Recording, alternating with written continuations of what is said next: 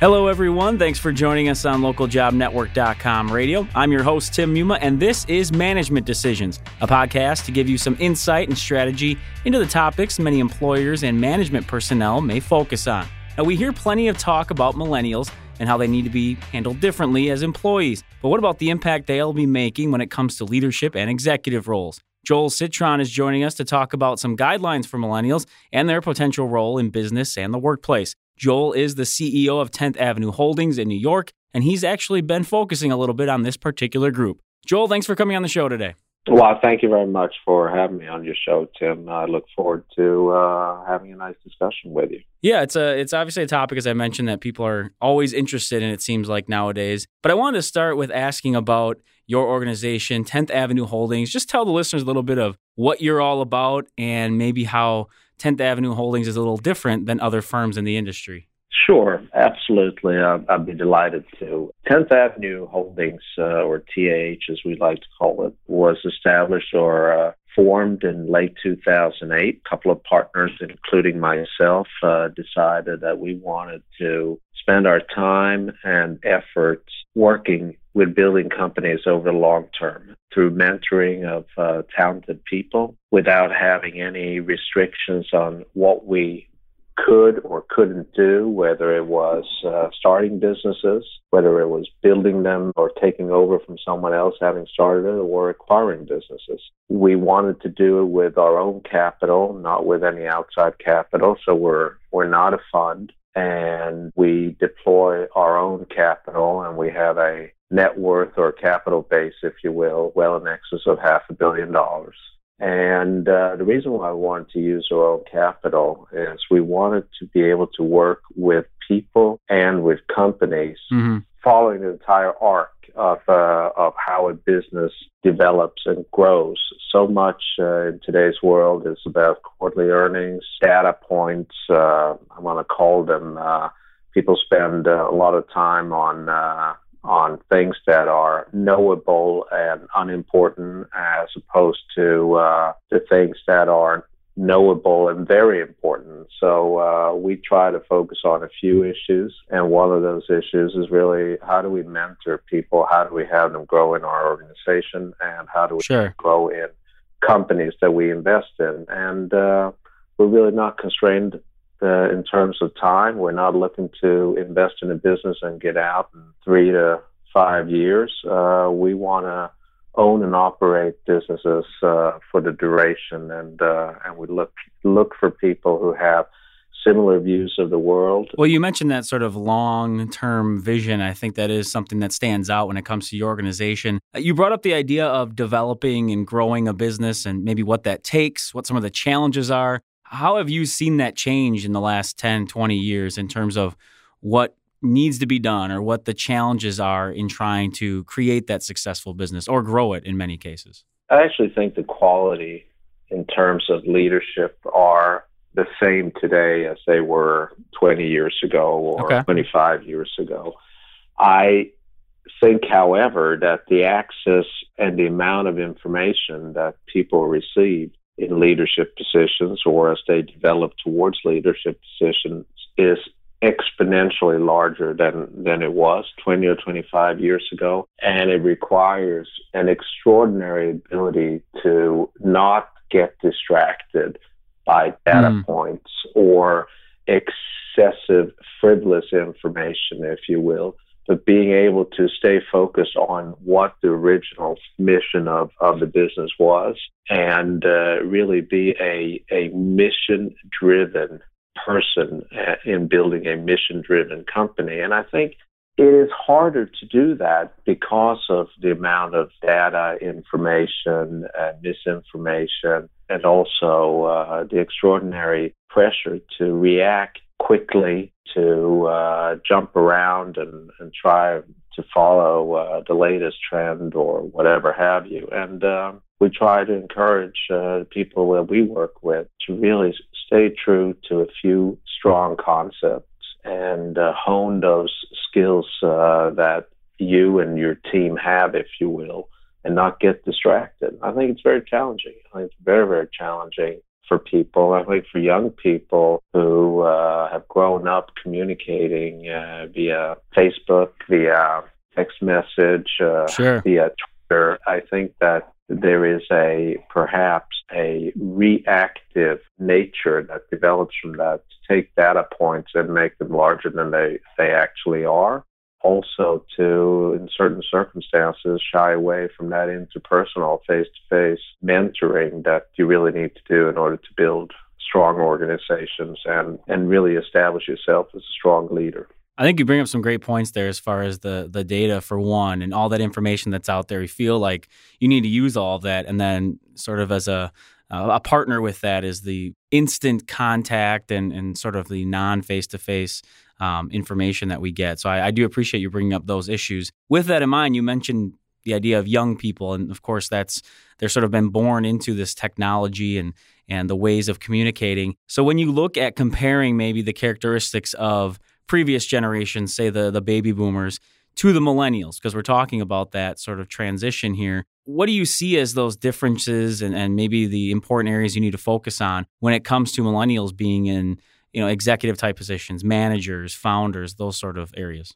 I'm a tail end baby boomer. I was born in 1962, so I'm a I'm a tail end, and I don't know exactly. I forget what you called that group of people uh, between the baby boomers and the millennials. But I think that the ability to uh, to sit down and and have sort of long, in depth uh, conversations away from uh, communication devices is something that is uh, lacking among millennials. And obviously, as we came uh, into the business world, there was no uh, Twitter, there was no Facebook, there, there was no email, and no internet and it made for, uh, if you will, it made for less activity. And mm. I try to tell, and we work with a lot of millennials, millennials, and I'll try to tell the people who are perhaps, in most cases, much smarter than I am, uh, but perhaps not quite as experienced yet.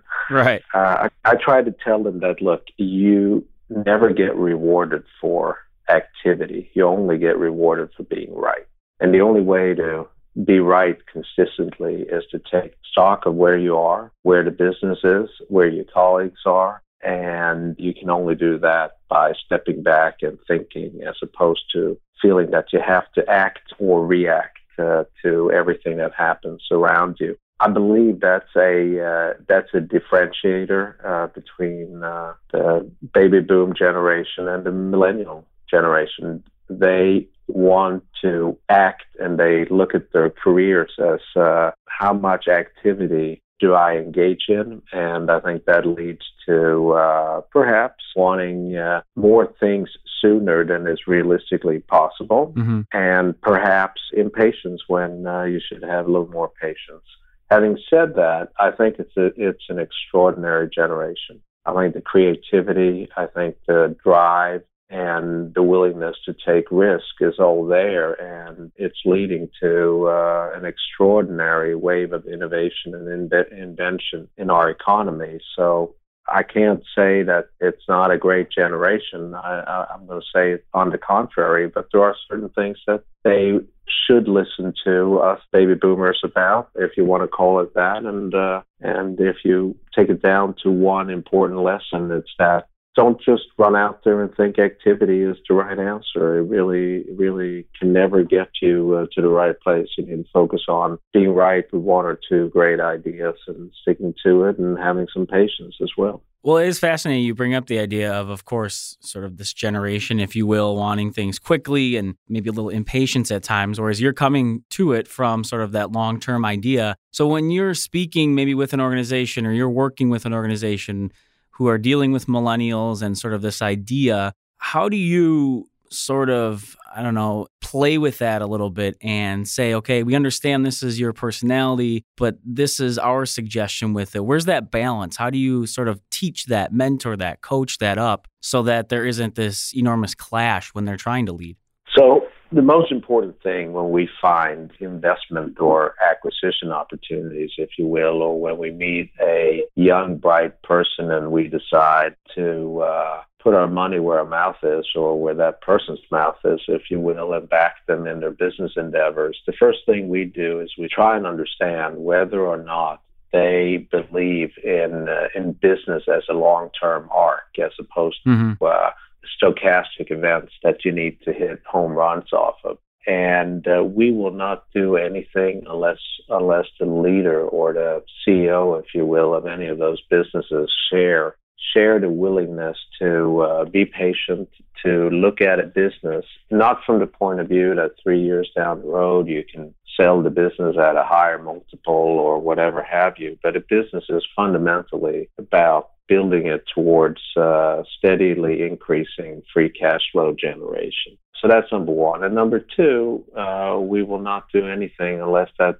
CEO understands his or her role as a as a mentor to his or her organization. And mentoring means sitting down, understanding people, and uh, and a lot of our businesses. For instance, we, we have a large presence uh, in the e-commerce space, and in e-commerce, uh, most of the people who work in work with us in those companies are millennials. Mm-hmm. Our approach is uh, we a reward them with uh, with equity participation, but b we think and very much believe in uh, in the mentoring slash apprenticeship relationship that they have with their CEO or COO or CFO, and uh, in many cases with us as uh, controlling shareholders to be able to sit down and, and discuss the business and their relationship to the business and what their contributions can be over time and trying to teach them that if they look at their own careers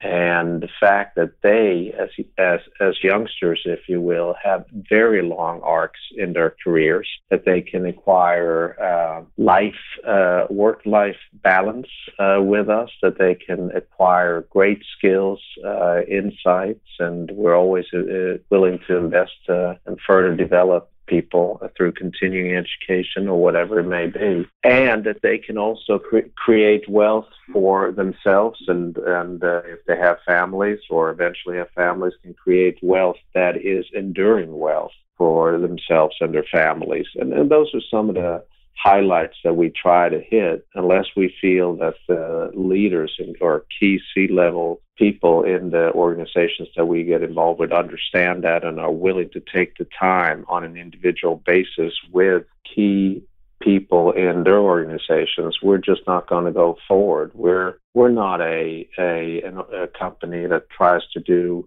deal after deal after deal. If we can do one or two uh, really good things every year we're very happy. That means 30 years from now, we'll have a we'll have a successful uh, company, and more importantly, we'll have a number of a large number of successful uh, team members uh, and partners who hopefully will be able to contribute to the world uh, on a long-term basis going forward, both in the for-profit and non-for-profit world, which we we value very highly. And I was going to ask quickly, how often has it come up where you've had to turn turn away from an organization or turn them down maybe if they approached you even from investing in them because you just didn't feel it was an actual match for you? How often is that happening especially when you're looking at this millennial generation? I think uh, it happens uh, i'm not going to say on a daily basis but it happens uh, at least once or twice a month that we simply say look we think you, you your idea is great. We think you have some potential but it's just not a, it's just not a good fit for us. You feel that we should sort of bow down to you for being your partner, and uh, we view the world as uh, nobody should bow down to anybody. We should respect each other, and we should build businesses together. So there is a set little bit of an entitlement and uh, and desire to be, you know, if uh, if Twitter did it, the people at Twitter or, or the Google guys or or whomever it may have been, if they hit the cover off the ball, uh, we're going to do it too, and you should pay us for our potential success today, and you should reward us today because we tell you to, and that just doesn't work with us. Mm-hmm. So it happens quite often, and and you know, long term, I I certainly, and my partners and I, we worry about that with this generation. We worry that we lived through an extraordinary time of some successes, but obviously Facebook and Twitter and LinkedIn, and those are, it, it's sort of self selecting because we never hear about the hundreds and hundreds and hundreds of failures, right? Right, right. There is a sense that it's easy to do this, and uh, money has been plentiful over the last several years.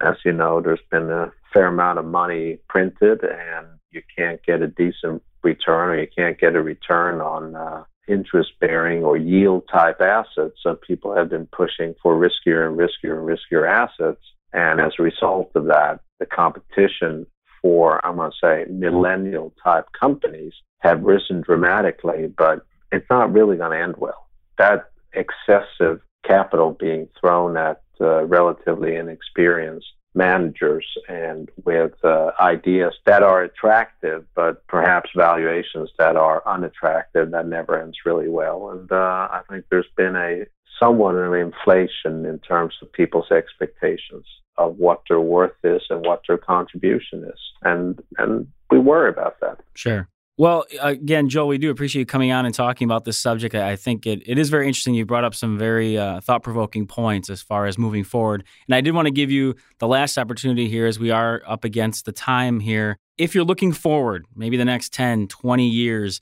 what are you seeing as far as a change? You mentioned, you know, some concern about the the way things are going now with with some of the uh, again, you said, you know, instant gratification sort of that a lot of these groups are looking for. But what do you see as far as the challenges or what might be changing in the next ten to twenty years, um, positively or negatively? Oh wow, that's um, Tim. It's a great question, and uh, if I if I knew that. Um, I'd probably uh, I'd, I'd probably be uh, a, a very sought after person. I I will say that from a macro point of view, I, I do think uh, we have a lot of challenges ahead of us in the United States. Uh, we uh, obviously have debt levels and social issues that need to be uh, resolved, and eventually that's going to show up, I believe, in the cost of capital. And when that shows up in the cost of capital, it's going to be much, much more difficult for emerging companies and established companies to uh, to fund their operations, and uh, I am concerned about that. I believe in the creativity and ingenuity of America, and uh, I think we have extraordinary talent in our country, and we got to make sure we harness that talent and we give them every opportunity to succeed. And that's going to require, I think, some significant policy changes over time. But I do believe that's a that's a different topic, and um, you said you're running out of time, so I don't think I should go go down that line. I quite frankly have a hard time understanding and seeing what's going to happen uh, 12 months from now. So uh, I think I'm I'm out of my depth here. All I can we can do and all we focus on is uh, the things that we can control, and uh, that's managing our companies and mentoring our colleagues who work in those companies. But I appreciate I appreciate this opportunity very much, Tim, and it's been a true pleasure uh, being on the show with you. Oh no, and we appreciate your you know sort of honest look into you know what's going on now, and, and as you said, you obviously can't predict what's going to happen in the future, but clearly uh, your organization is looking to take steps to possibly help in that regard. But we are out of time here on this edition of Management Decisions. Again, talking about some guidelines for millennials and and working with them into the future, especially you're talking about leadership roles and organizations themselves that they're creating and looking to run. Our expert guest today has been Joel Citron, CEO of 10th Avenue Holdings in New York. Joel, thank you once again for coming on. We do appreciate your time. Thank you very much, Tim. Thank you again. And of course, we also want to hear from you, the listeners. If you have any comments or suggestions, just shoot an email to ljnradio at localjobnetwork.com. Once again, I'm your host, Tim Muma. Take care, everybody.